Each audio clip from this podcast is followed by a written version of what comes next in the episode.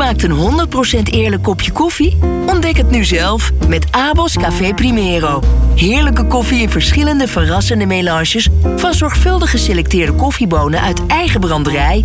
met Max Havelaar, Rainforest en UTZ Certified keurmerken. Meld je nu aan via caféprimero.nl en probeer twee weken lang gratis deze excellente koffie bij jou op de zaak. Abos Café Primero. Ambachtelijk gebrande maatschappelijk verantwoorde koffie. Het begint altijd met een idee. Een klein idee dat leidt tot iets groters. Een groot idee dat je maar niet loslaat. En dat gouden idee dat een sector op zijn grondvesten doet schudden. Dit is New Business Radio. Het radiostation dat verslag doet van bijzonder ondernemerschap. Ondernemende mensen, inspirerende gesprekken, innovaties en duurzaamheid. New Business Radio. Let's talk business. Dit is New Business Radio. Ondernemende mensen, inspirerende gesprekken. Hoe zorgt jouw organisatie voor impact? Wat betekenen jullie voor de samenleving? Bedrijven en organisaties hebben de kracht om maatschappelijke vraag- vraagstukken op te lossen. Sterker nog, het zijn de businessmodellen van de toekomst. We vragen voorbeeldige organisaties en experts naar hun inzichten uit de wetenschap en de praktijk. Welkom bij Impact, het programma over MVO, duurzaamheid, circulaire economie en natuurlijk impact. Ik ben Glenn van den Burg. Staatssecretaris Tamara van Ark van Sociale Zaken en Werkgelegenheid heeft onlangs een oproep gedaan om meer te experimenteren met social impact bonds. Ja, dan vraag je je misschien af, wat is dat eigenlijk? Nou, dat gaan we in deze aflevering gaan we je dat uitleggen. Wat ze eigenlijk zijn, hoe het staat met die social impact bonds, of ze al een beetje wijdverbreid zijn, welke voorbeelden er zijn en natuurlijk ja, of we dat eigenlijk wel moeten stimuleren. Hè? Werkt het of werkt het niet? En dat doen we in deze aflevering van Impact met Ruben Koekoek, de oprichter van eh, Social Finance NL en Carly Relou van het Impact Center Erasmus. De Impact Update met de laatste trends op het gebied van duurzaamheid wordt verzorgd door Volkert van der Molen van duurzaamondernemen.nl. En vergeet daar het streepje niet tussen te zetten. En deze aflevering maken we in samenwerking met het Impact Center Erasmus, eh, onze partner. Wil je nou de nieuwste afleveringen van Impact via WhatsApp krijgen? Sla ons nummer dan op onder je contactpersonen. En vergeet dat niet te doen, want anders kunnen we je geen berichtje sturen. 06 45 66 75 48. Stuur ons een berichtje met je naam en impact aan. Dan sturen we de nieuwste afleveringen direct zodra ze online staan. Ik vind het bijzonder fijn dat je luistert naar Impact. New Business Radio. Ondernemende mensen, inspirerende gesprekken. Let's talk business. Carly Relou en eh, Ruben Koek. Wat fijn dat jullie er zijn. In de Dankjewel. studio op vrijdagmiddag. Wat een feest. ja, toch? Ehm, ja, Carly, maar even beginnen bij het begin. Social Impact Bonds, dat is een hele mond vol. Eh, wat is het? Ja, het is een vrij nieuw concept. In 2010 gestart in Engeland met de Petersborough Prison. Waar een aantal organisaties dacht dat ze een goede oplossing konden vinden voor mensen die ehm, na een korte gevangenisstraf weer weer vrij snel terugvielen in de criminaliteit. En dachten, nou, dit kunnen wij oplossen. Wij kunnen deze mensen helpen zodat ze niet meer zo snel terugvallen in de criminaliteit. Ehm, en zij zijn toen een contract aangegaan met de overheid, waarbij zij betaald zouden krijgen als het iemand lukte, als het ze lukte om mensen uit de criminaliteit te houden. Dus door ze bijvoorbeeld te helpen aan een woning, door ze te begeleiden naar werk. Eh, het basisconcept van een Social Impact Bond is dus dat je een uitvoerende partij hebt die aan de slag gaat met de doelgroep, die van tevoren gedefinieerd is. Dus bijvoorbeeld deze gevangenen met een korte gevangenisstraf en niet mensen die na tien jaar uit de gevangenis komen. Een overheid die dus het probleem heeft dat mensen snel weer terugkomen in de criminaliteit. En een investeerder die zegt: Ik geloof hierin. Ik denk dat deze uitvoerder deze mensen goed gaat helpen. Nee, maar simpel gezegd, ehm, loopt, het, loopt de overheid niet meer het risico eh, van succes of van falen, maar loopt de investeerder het risico van succes of falen? Nou, de investeerder neemt het risico op zich, ja. Dus Ja. die durft het aan te gaan om de uitvoerder al vooraf te betalen.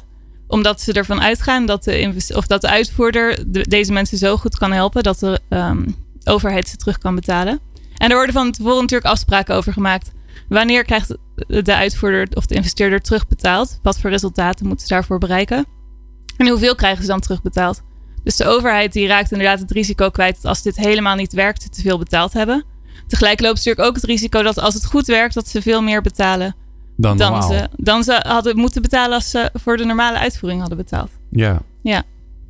Eh, eh, Ruben, want voorheen was het zo dat als je als overheid iets voor elkaar, hè, voordat je eh, het alternatief voor social impact bonds is eigenlijk dat je gewoon een opdracht verstrekt. Dan zegt, goh, weet je, we hebben uh, mensen die aan het werk moeten. Heb je daar een programma voor? Dan komt er een soort reïntegratieachtige aanpak. En dan, en, dan, en dan gaan we aan de slag. En als het slaagt, is het mooi. En als het niet slaagt, dan is het jammer. Maar dan krijgt uiteindelijk de reïntegratiebureau of wie dat dan ook doet, die krijgen wel zijn centen. Absoluut. Ik had het niet beter uit kunnen leggen. Inderdaad, met een, een opdracht of een subsidie betaal je voor een activiteit. En voor, met een social impact bond betaal je voor resultaat. Dus dat is het grootste verschil. Ja. En waarom zou iemand dat willen? Want um, uh, hè, waarom wil de overheid dat? Of waarom wil die investeerder dat?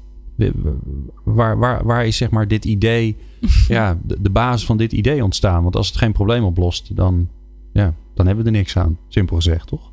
Ja, dat is een goede vraag. Er zijn, nou ja, Ruben kan me vast zo aanvullen, een aantal redenen waarom een overheid dat zou willen. Ten mhm. eerste zijn er vaak vraagstukken die te maken hebben met verschillende overheidsdiensten of afdelingen van een overheid. Zoals bijvoorbeeld als je aan kinderen denkt, uh, of gezinnen waar problemen zijn met kinderen, die hebben te maken met jeugdzorg, maar ook met scholen. Um, en nou ja, er zijn meerdere partijen die daar een rol in spelen. En via zo'n social impact bond kunnen zij samenwerken, kunnen ze samen gefinancierd worden. Bijvoorbeeld dat verschillende overheidsdiensten samen betalen voor de resultaten, in plaats van dat iedereen bezig is met zijn eigen stukje probleem op te lossen waar zij dan eigenaar van zijn. Mhm. En het stuurt heel erg op lange termijn of effectiviteitsdenken. Dus welke resultaten werk je naartoe en hoe ga je deze resultaten uh, over een langere periode zien? Het heeft natuurlijk ook te maken met een politieke cyclus. Als je een politicus hebt die denkt aan de volgende verkiezingen, terwijl een langdurige social impact bond en de, de resultaten die vaak pas over jaren misschien zichtbaar zijn. Zeker als je preventief iets gaat doen. Als je natuurlijk zegt, ik ga nu voor kinderen iets doen, omdat ik dan denk dat als ze 16 jaar zijn, ze niet meer uit school gaan vallen, maar doorstromen naar een opleiding. Nou ja, dat weet je nog helemaal niet zo, zo op zo'n korte termijn. Dus het stimuleert heel erg om, om langere termijn denken te, um, in te voeren. En het kan ook risicoaversie aanpakken. Dus als je natuurlijk een innovatieve oplossing gaat doen of iets anders dan je hiervoor hebt gedaan, is het best wel spannend. En straks betaal je inderdaad heel veel geld en blijkt dat die aanpak helemaal niet werkt. Ehm, in een SIP dan heb je dat risico minder, want je betaalt nou ja, iets meer als het lukt en je betaalt niks als het, uh, als het fout gaat. Behalve natuurlijk de organisatiekosten. En ik kan me voorstellen dat je ook, uh, um, uh, als je die resultaten scherp gaat krijgen, dat je dan ook veel beter kunt nadenken, of wel misschien zelfs wel moet nadenken over, ja, maar wat heb ik er dan aan? Wat is dan eigenlijk het resultaat? Wat is eigenlijk de impact als er zoveel mensen aan het werk komen of als die kinderen zoveel gezonder blijven? Dat is natuurlijk wel, ook wel weer een lastige vraag gelijk, Ruben. Ja, absoluut. Um, en dat is misschien wel het belangrijkste voordeel van een social impact bond. Dat het een disciplinerend middel is om voordat je begint eerst heel duidelijk te stellen welke resultaten wil ik bereiken. Hoe ga ik die kwantificeren en welke meetafspraken maken we uh, daar. En um, ja, dat, dat, dat maakt het ook zo interessant. Bijvoorbeeld in, uh, in Rotterdam, waarmee we begonnen, uh, gingen we eerst meten op basis van data van de, van de gemeente wie is in of uit de uitkering. Maar ja, daar merkten we uh, dat dat nog niet alles zei. Want ook als je verhuist, dan ga je wel, dan betaalt de gemeente Rotterdam geen uitkering meer, maar misschien nog wel de gemeente uh, Schiedam. dus dat, uh, was, dat is een, wel een creatieve oplossing. Ja, ja, ja. Nou, sterk, sterker nog, als je, als je naar de gevangenis gaat, dan, dan stopt je uitkering ook. Dus dat zijn toch niet hmm. de, de, nee. de resultaten die je wil. Dus, maar je hebt dus een, een heel uitgebreid gesprek van wat willen we bereiken en hoe gaan we dat meten? En, en dat is heel waardevol. Dat voordat je begint, dat je eerst dat gesprek met elkaar hebt. En, en daar, uh, als je het goed uitvoert, kan een Social Impact Bond voor, uh, voor zorgen. Ja. Uh, laten we het even concreet maken, want dan snappen we het volgens mij allemaal veel beter. Ruben, je had het net al over hè, de Social Impact Bond bij Rotterdam. Dat was ook de eerste volgens mij, toch? Gemeente Rotterdam. Ja, zoals Cardi ja, had gezegd, de, de, eerste is in de UK, in de ja. Okay. De en, eerste in en, Nederland. In, in, Nederland hebben we het voor het eerst uitgevoerd met de gemeente Rotterdam. Wat was het vraagstuk waar ze mee aan de slag wilden? Um, ja, dat is uh, jeugdwerkloosheid. Oké. Okay. dus in 2013, 16.000 Rotterdamse jongeren zaten in de bijstand. Um, en natuurlijk deed de gemeente Rotterdam al van alles. Uh, gaf allerlei subsidies en opdrachten aan uh, partijen die aangaven dat ze die jongeren wel aan de baan konden krijgen. Um, maar de gemeente Rotterdam en toenmalig wethouder Marco Florijn wilde het anders doen. Uh, en Um, ja, dus die heeft zo'n Social Impact Bond uh, geïntroduceerd uh, in Nederland. Ja. Um, dus om, om wat te doen aan jeugdwerkeloosheid. Ja. Maar welke vraag stel je dan aan de buitenwereld? Want dat ja. is nogal een brede vraag. Nee, ja, klopt. Toch? Ja. Uh, ja, dus, dus vul me aan. Maar, maar um, dus wat heel concreet wat er is gebeurd, is uh, twee investeerders, ABN AMRO en Start Foundation, betalen een bedrag aan een sociaal ondernemer, de Business Club. Ja. En voor dat bedrag, zo ongeveer 7 ton, helpt de Business Club 160 jongeren aan een baan. Of in ieder geval, die gaan een traject in om een, in een traject naar een baan, ondernemerschap of een opleiding, in ieder geval uit die uitkering. Um, en tegelijkertijd hebben we op basis van data van de gemeente Rotterdam een voorspelling gedaan op individueel, individueel niveau. Hoe lang het duurt voordat iemand uit de bijstand is. Dus met mijn, de wijk waar ik woon, de, de opleiding die ik heb, het aantal kinderen, wel of geen schulden. Maar een voorspelling, stel je voor dat we niks doen. Ja, dan, dan gaat dit gebeuren. Ja, stel ik, ik, ik, ik verlies mijn baan uh, en uh, uh, ik ga aan de bijstand. Dan kan je een voorspelling maken. Nou, het kost Ruben 200 dagen voordat hij uit de bijstand is. Nou, 200 keer 40 uh, euro per dag. Dan heb je ja, de, de voorspelde kosten die de uitkering dan met zich meebrengt. En dan, als ik dan in zo'n programma zit, ga je tellen hoeveel dagen het kost dat ik daadwerkelijk, voordat ik daadwerkelijk uit de uitkering ben. En dat, dat rekensommetje kan je zeggen wat de gemeente ja. Rotterdam bespaart. Nou, Deloitte meet dat. En die rapporteert dat naar alle stakeholders. En op basis daarvan betaalt de gemeente Rotterdam de investeerders terug. Oké, en die betalen dan Start Foundation en ABN AMRO betalen ze weer terug. Met hopelijk iets meer. Ja, deze is, is, is afgerond. Uh, het was, okay. uh, duurde twee, uh, twee jaar duurde het programma. Meten iets langer. En, en dat heeft het, het maximale rendement van 12% per jaar. Dus redelijk fors. Zeker, ja. Opgeleverd voor de, voor de investeerders. Wat grappig. Ja. ja. En ik denk wat ook nog is toch beter, was, be beter dan investeren in, in de tabaksindustrie of in olie of zo, toch? Dit, is, dit klinkt veel, A, veel leuker. Ja. Maar veel nuttiger ook. En 12% rendement. ja, ja, ja, ja, nou ook wel wat. Uh, Waar kan ik meeschrijven? Ja. het is ook wel wat risicovoller. Er hebben ook wel een paar programma's hebben het niet gehaald en dan ben je al je geld uh, kwijt. Ja. Maar ik zou iedereen adviseren om hierin te investeren en niet in uh, tabak en olie. Ja. ja. Mooi, ja. Mooi, mooi voorbeeld. Um, ja, ik voel wel een, een, een, een hoop vragen en, en haken en ogen aankomen. Um, want um, ja, dit is, wat jij zei al het, zijn de, je telt, het is eigenlijk redelijk open en shut. Hè? Je telt het aantal dagen dat ze in de bijstand zitten enzovoort. Maar eigenlijk, Cardi, jij met je impactbril op. Jij denkt natuurlijk, ja, dit is maar één mini-aspectje. Want uh, wat bedoelt het voor de gezondheid van die jongeren? Voor uh, de kans op uh, in de criminaliteit komen? Voor de rest van hun leven? Jeetje zeg. Hè? Ja, het, het, wel of niet aan de bak komen en, en blijven. Ja, er zijn heel veel andere effecten natuurlijk die ook belangrijk zijn. En die zeker ook spelen als jongeren of iedere, iedereen eigenlijk, vraag je vanaf, helpt het deze mensen echt zoveel als wij nu denken? Ja. Dus ten eerste wil je natuurlijk op termijn kijken, oké, zijn deze jongeren, nou, die, die vinden een baan, hebben ze na een jaar nog die baan, hebben ze na twee jaar nog een baan, maar ook zijn ze tevreden met die baan? Kunnen ze zich wel de kant op ontwikkelen dat ze willen of zijn ze snel ergens weggezet in een carrière die ze eigenlijk niet zo zien zitten? Hoe gaat het inderdaad met hun gezondheid? En dit is een uitdaging ook van SIPS. Hoe verzamel je deze informatie over mensen? Het is niet makkelijk om toegang te krijgen tot deze gegevens. Mensen moeten daar bewust uh, toestemming voor geven en aan meewerken om ze ook over langere tijd te volgen. En daar moet de opzet van het onderzoek dus eigenlijk ook vanaf het begin af aan heel goed in zijn. Dat bekeken is welke effecten uh, van belang zijn. En ik heb nog een ander voorbeeld gehoord twee weken geleden van iemand uit Engeland die mij een verhaal vertelde over een SIP die hij had onderzocht. Die hij had opgezet. een social impact social bond. Impact bond. Ja, nee, ja, sorry. Zal, nee, ik zit al helemaal uh, ja. in de lingo. um, ja, hij gaf aan dat uh, hij een SIP ging doen voor jongeren die met hun gezin... of die bijna uit huis geplaatst zouden worden door jeugdzorg. En ze hebben ze een interventie gedaan om deze kinderen langer um, thuis te laten wonen. Vaak niet uit huis geplaatst te laten worden. Nou, SIP voor opgezet en in zijn onderzoek van tevoren kwam heel duidelijk naar voren dat schoolprestaties een heel duidelijke indicator zijn hoe het met die kinderen zelf gaat. En dat als zij dat niet als resultaat zouden meenemen, uh, waarschijnlijk deze kinderen slechter af zouden zijn. En dat bleek dus ook uit eerdere onderzoeken. Kinderen die net niet uit huis geplaatst worden, zijn vaak slechter af dan kinderen die best wel vergelijkbaar waren, maar net wel uit huis geplaatst moesten worden. Terwijl ze ook um, de onderwijsprestaties meenemen, kregen ze eigenlijk een veel vollediger beeld van hoe het met deze kinderen ging.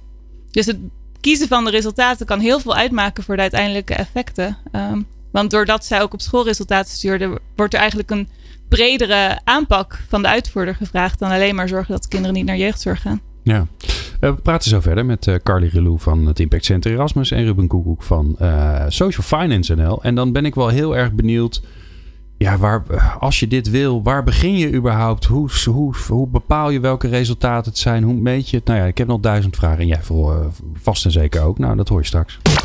Van hippe start-up tot ijzersterke multinational. Iedereen praat mee op New Business Radio. New Business Radio. Let's talk business. Carly Relou en Ruben Koekoek in de studio praten over social impact bonds. Of eigenlijk praten we over ja, een andere manier van, uh, van ja, sociale impact financieren. Mag je dat zo zeggen? Ja, vaak resultaatfinanciering wordt het genoemd.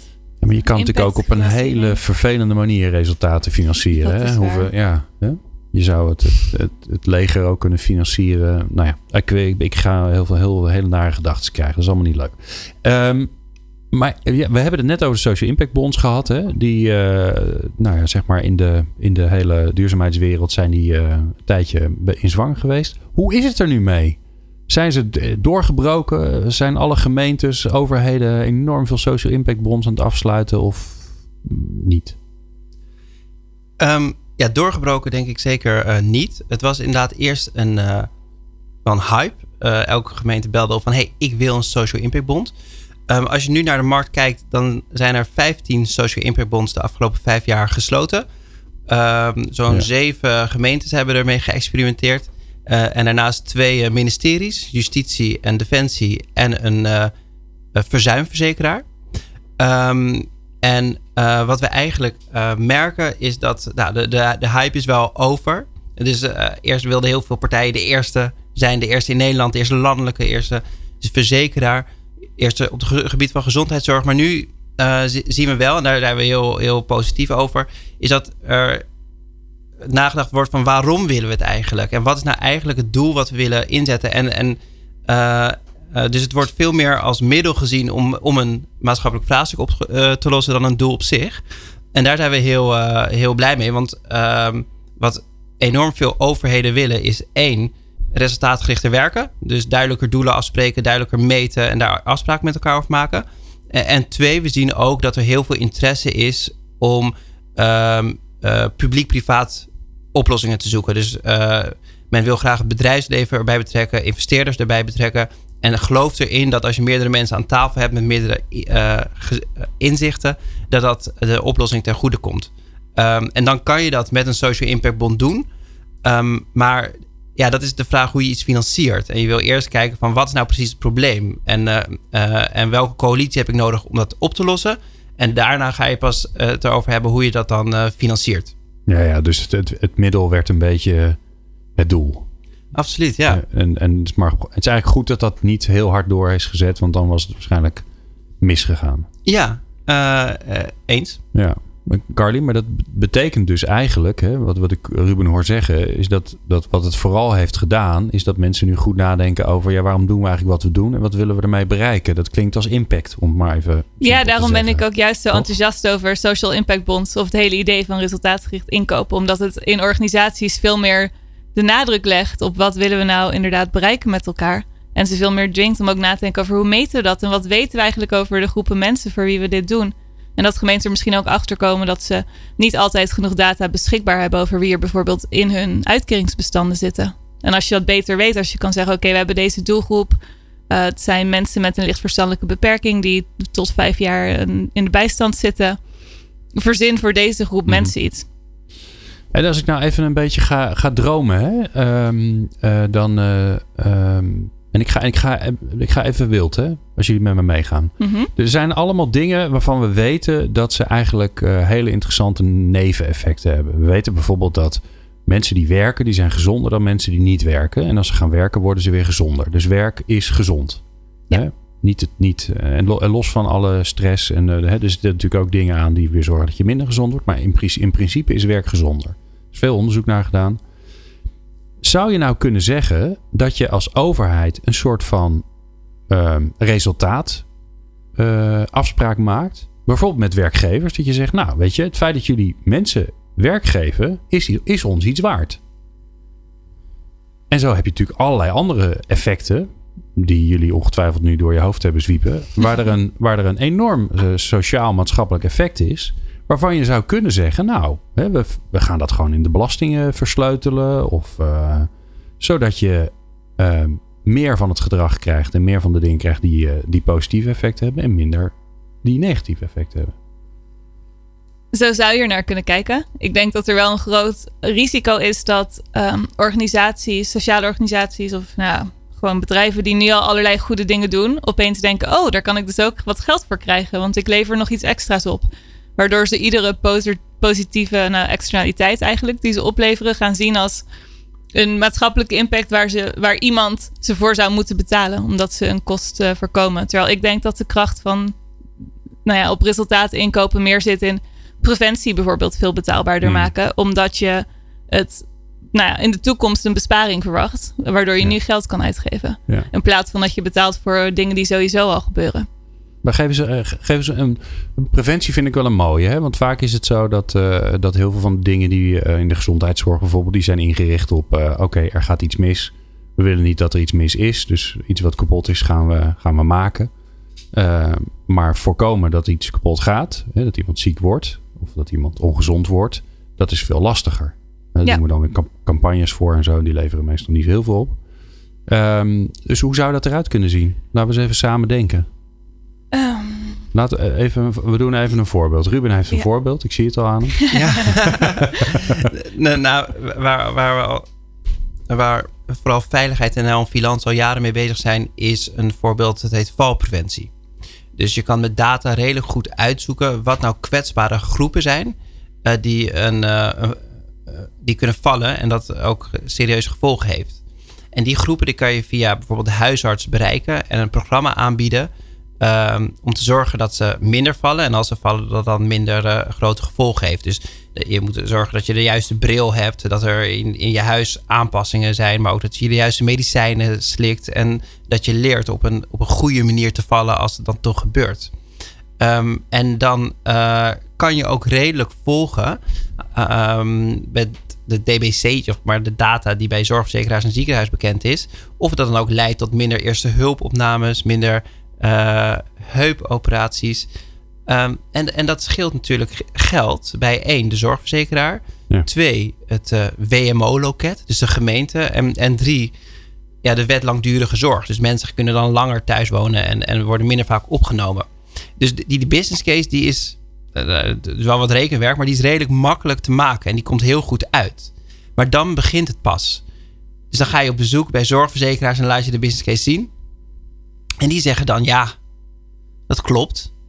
Maar als ik minder heupoperaties heb en ziekenhuizen die, die zorgen toch wel voor hun omzet, dan krijg ik meer staaroperaties. Of dan zorgen ze wel op een andere manier uh, dat ze aan hun kostenplafond komen.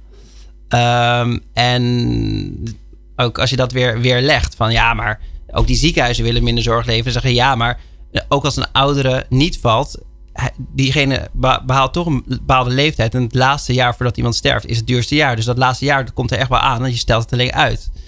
Um, en dus daarmee wil ik zeggen, het, is redelijk in kaart te brengen waar een euro preventie terechtkomt. Maar doordat we best wel een ingewikkeld en soms ook wel raar en pervers systeem hebben, is het toch best wel moeilijk om dan een deal te bouwen. Dat die euro ook daadwerkelijk terugkomt in, in zo'n constructie.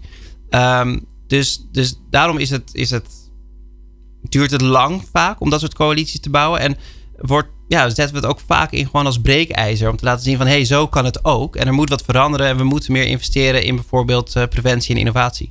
En helpt het dan dat, uh, dat, dat zeg maar, zoveel taken naar de gemeente zijn gegaan? Dat het toch daardoor lokaler wordt, uh, gemeente meer dingen in handen heeft, waardoor die ook kan zeggen: ja, weet je, als ik links wat doe, uh, in uh, bijvoorbeeld het uh, maatschappelijk of het welzijnsdomein, dan weet ik dat het wat, wat oplevert in het gezondheidsdomein.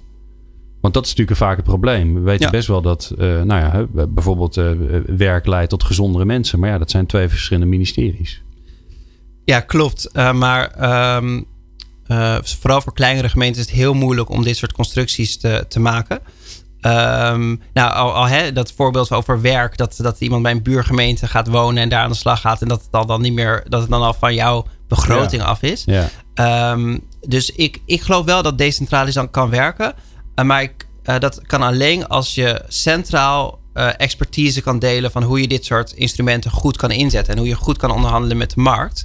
Um, dus uh, inderdaad, de verantwoordelijkheid is decentraal, maar centraal wil je wel een bepaalde, ik wil niet zeggen regie, maar in ieder geval een bepaalde hulp om allerlei gemeentes te helpen om dit instrument goed in te zetten. Ja. Hmm. Dus enerzijds zien we heel veel kansen. Ja. Maar ik hoor jullie ook zeggen, ja, het is allemaal niet, niet zo makkelijk. Toch? Het is spannend. Ja. En er kan nog veel ontwikkeld worden ook. Ja. Nou, het, eh, straks het laatste blokje wil ik het daar juist heel met jullie over hebben. Om te kijken van, nou weet je, waar, waar zou je nou al uh, een start kunnen maken? Um, daar ook mooie voorbeelden bij zoeken. Maar we gaan zo eerst naar uh, de Impact Update van uh, Volkert van der Molen van duurzaamondernemen.nl. Let's Talk Business. Op Nieuw Business Radio. Praat mee via @nieuwbusradio_nl. Is Nieuw Business Radio. Ondernemende mensen. Inspirerende gesprekken. Eén keer in de maand bellen we met uh, Volkert van der Molen, de initiatiefnemer van duurzaamondernemen.nl. Het online kenniscentrum voor duurzaam of maatschappelijk verantwoord ondernemen.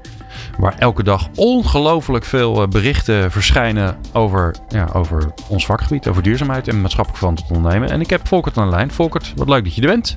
Uh, ja, Volkert, uh, de vakantie zit ertussen, dus ik kan me voorstellen dat het lastig is geweest om een keus te maken voor je. Dat klopt wel, ja, want uh, honderden berichten doorakkeren op wat het meest opvallend is, ja. dat is uh, niet het makkelijkste. Dus ik heb een beetje in mijn geheugen gegraven van, oh, wat waren nou echt saillante berichten van de afgelopen maanden. Ja. En die waren er zeker. Super. Waar beginnen we mee?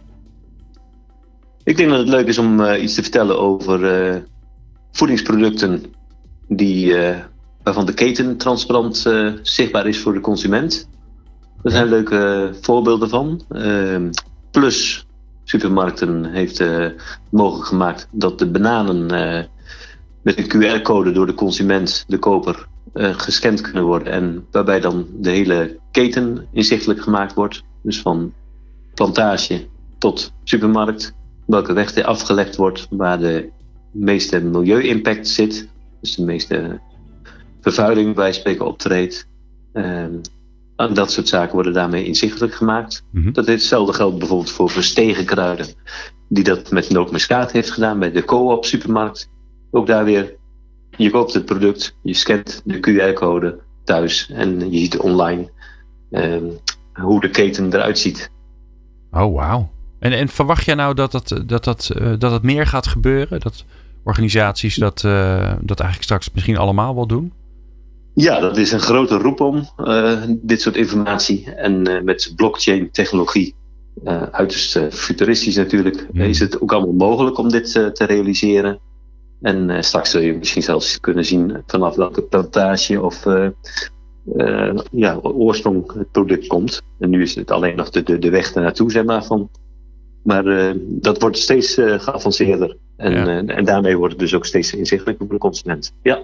Nou, ik, kan me voor, ik kan me voorstellen dat vooral ervoor zorgen dat die informatie die je dan hebt, dat die ook betrouwbaar is. Dat lijkt me heel ingewikkeld. Ja, er zitten ook allerlei toetsingen aan vast en keurmerken. En je kunt dan weer vaak doorklikken naar de, allerlei bevestigende informatie dat het ook inderdaad juiste informatie is. En uh, daar wordt ook samengewerkt met, uh, met uh, verificateurs, auditors, zeg maar.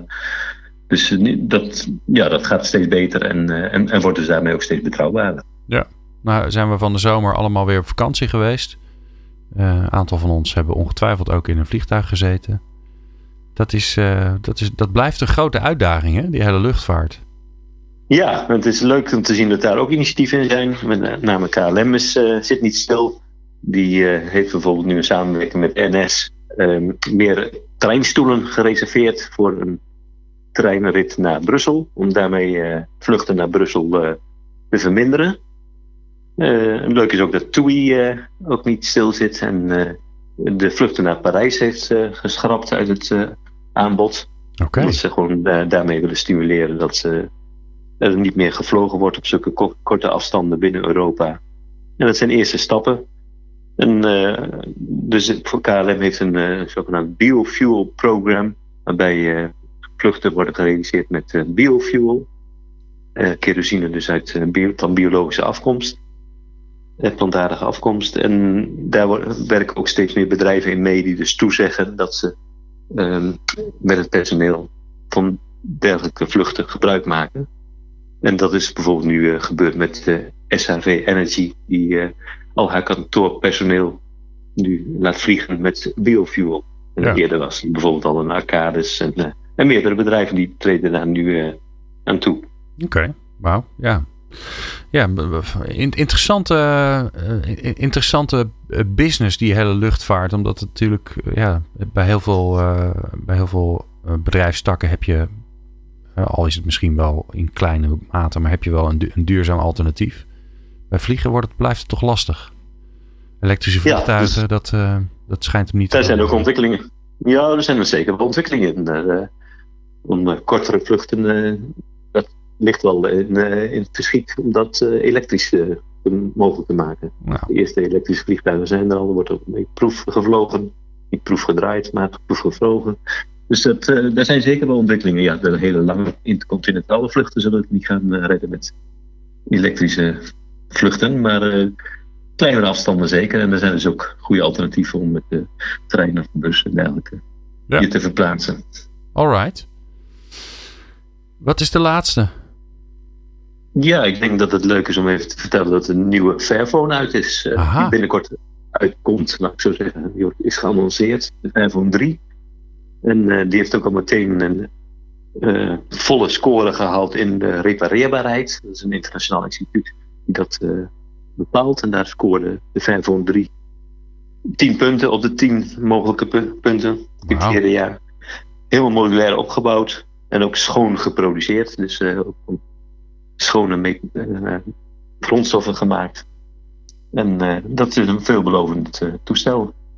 Ja, want we hebben ooit die, dat ontwerp gehad hè, van zo'n een, een Nederlandse ontwerper die een Bloks heet het volgens mij, die een telefoon had samengesteld uit allemaal een soort van Lego blokjes. Dat als je dacht, ach ja, ik wil, ik wil een betere camera, dat je er gewoon een betere camera in zet. In plaats van dat je een hele, eh, je hele mobiel eh, opnieuw moet kopen. En eigenlijk heeft Fairphone dat voor elkaar gekregen.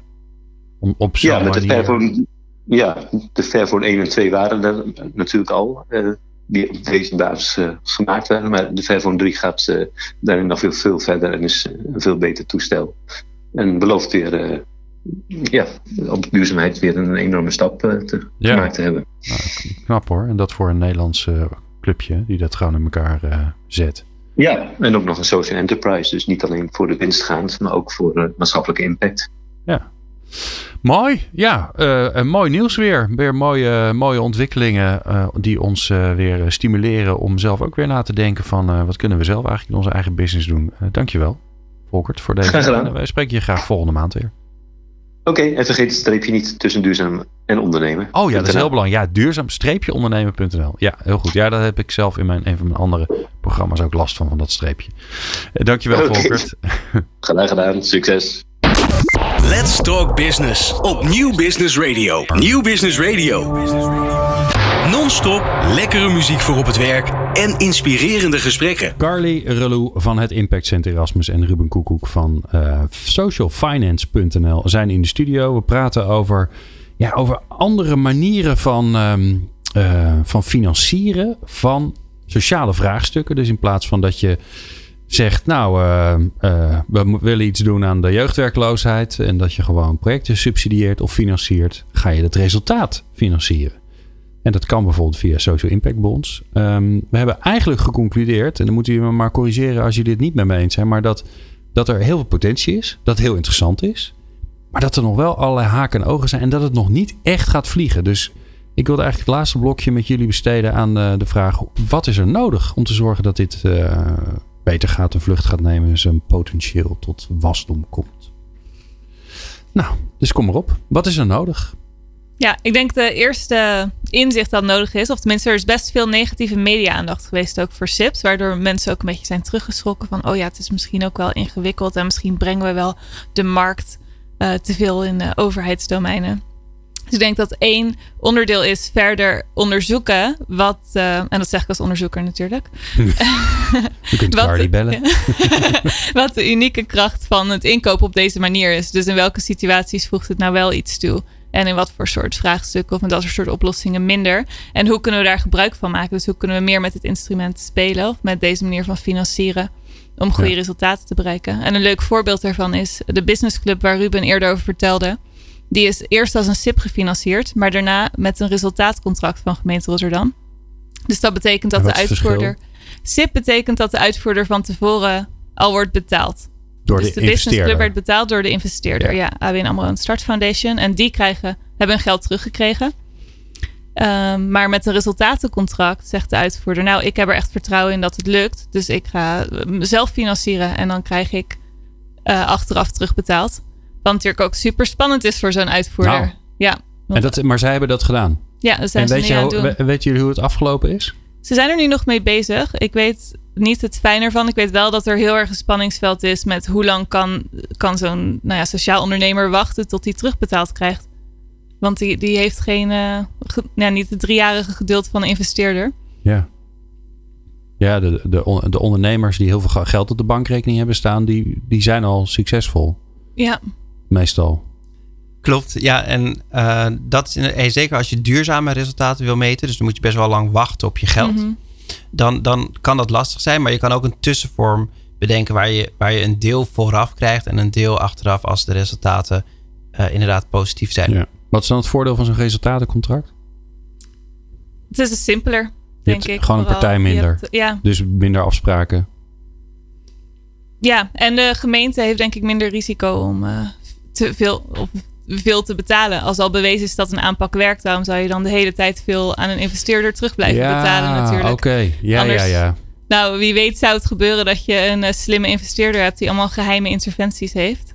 Die die eindeloos tegen hoge rendementen aan gemeentes blijft verkopen. Mm. Dat is natuurlijk ook niet wat. eh, Maar zou je daarmee zeggen, een social impact bond is vooral interessant als je iets nieuws, experimenteels eh, gaat doen, waarvan eigenlijk een, een overheidsorganisatie of een maatschappelijke organisatie zegt, ja, wij kunnen dat risico gewoon niet lopen.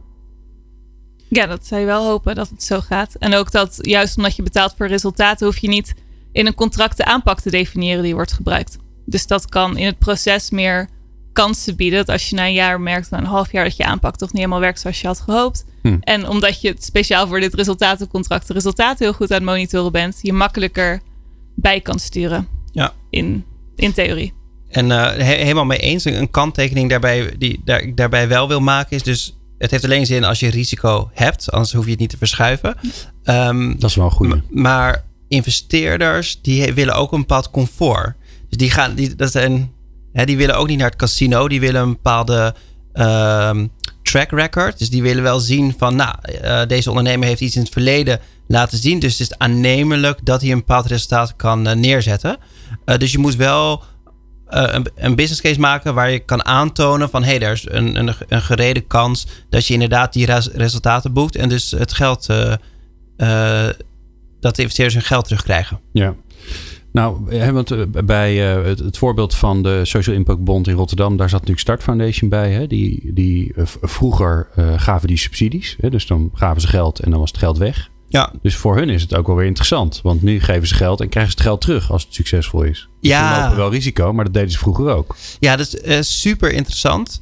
Eh, dus eh, de Start Foundation, maar ook heel veel andere vermogensfondsen, die hebben eigenlijk twee potten met geld. Eén is een hele grote pot, dat is hun vermogen. Volgens mij, Heel ja, dat is openbare informatie. Volgens mij heeft de Start Foundation rond- rond 150 miljoen euro. Dus die, normaal gesproken wordt, wordt dat geld belegd. En met de vruchten daarvan doe je leuke, goede dingen voor de maatschappij. Dus het is super interessant. Volgens mij is er zo'n 7 miljard aan vermogen die bij dit soort fondsen zit in Nederland. Het is super interessant als je die pot met geld aan kan boren om In plaats van het rendement. oh, nee, Ja. rendement en goede, dus sociaal en financieel rendement kan Ja. realiseren. Want die pot is veel groter dan die pot van zeg maar, de vruchten van dat vermogen waar je goede dingen mee doet.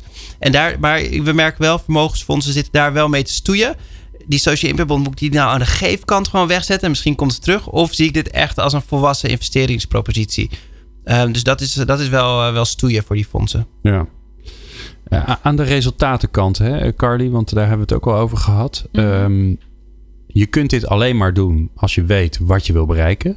En als je dat ook op een goede, sluitende manier ehm, eh, die, daar de data over hebt. Want als je, eh, ja, want ik, zo'n investeerder die zal ook zeggen, en zeker een club als ABN AMRO, die zegt ja, leuk en aardig, maar eh, hoe betrouwbaar is dat allemaal? Want anders dan gaan we ons geld er niet in stoppen.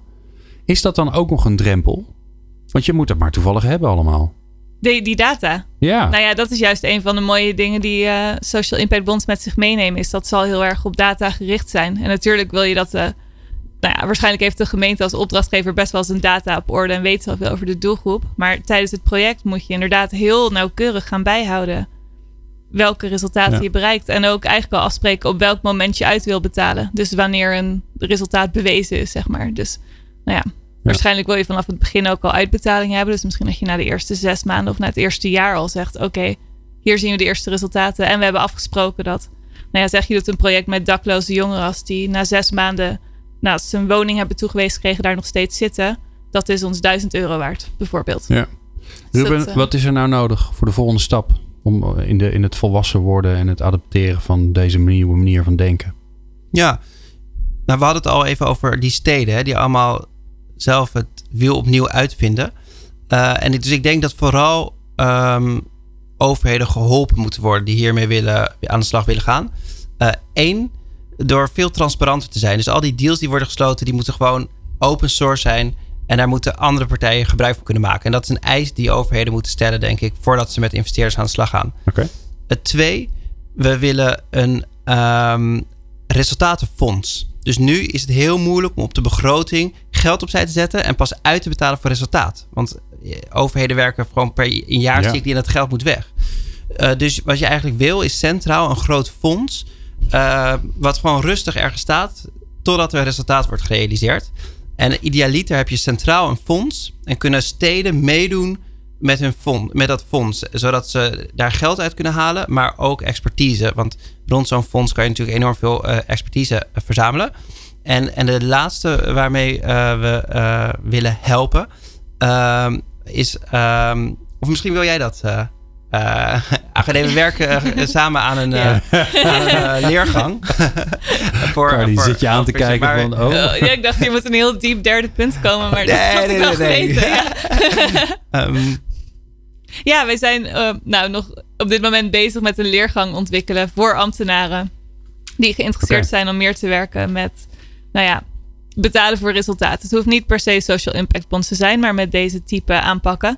Om te zorgen dat zij genoeg kennis hebben, een eigen case kunnen ontwikkelen, dus dat zouden aanpakken. Omdat er is nog niet zoveel ervaring beschikbaar. Er zijn gewoon nog niet veel mensen die hiermee gewerkt hebben. Mhm. En wij willen ze graag op een goede manier uh, geïnformeerd. Maar dat is dus nog in ontwikkeling. Mensen kunnen zich nog niet inschrijven. Nee. Zodra mensen kunnen zich inschrijven, komen we absoluut bij je terug om dat uh, te melden. Heel goed. Alright. Um, nou, dat, uh, er moet dus even een potje geregeld worden. Bij de, welke minister zou dat moeten regelen?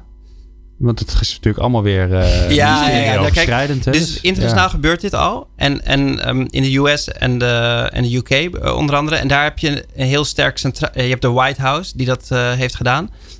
CIPRA heet het fonds. En in de UK is de Cabinet Office ook heel actief.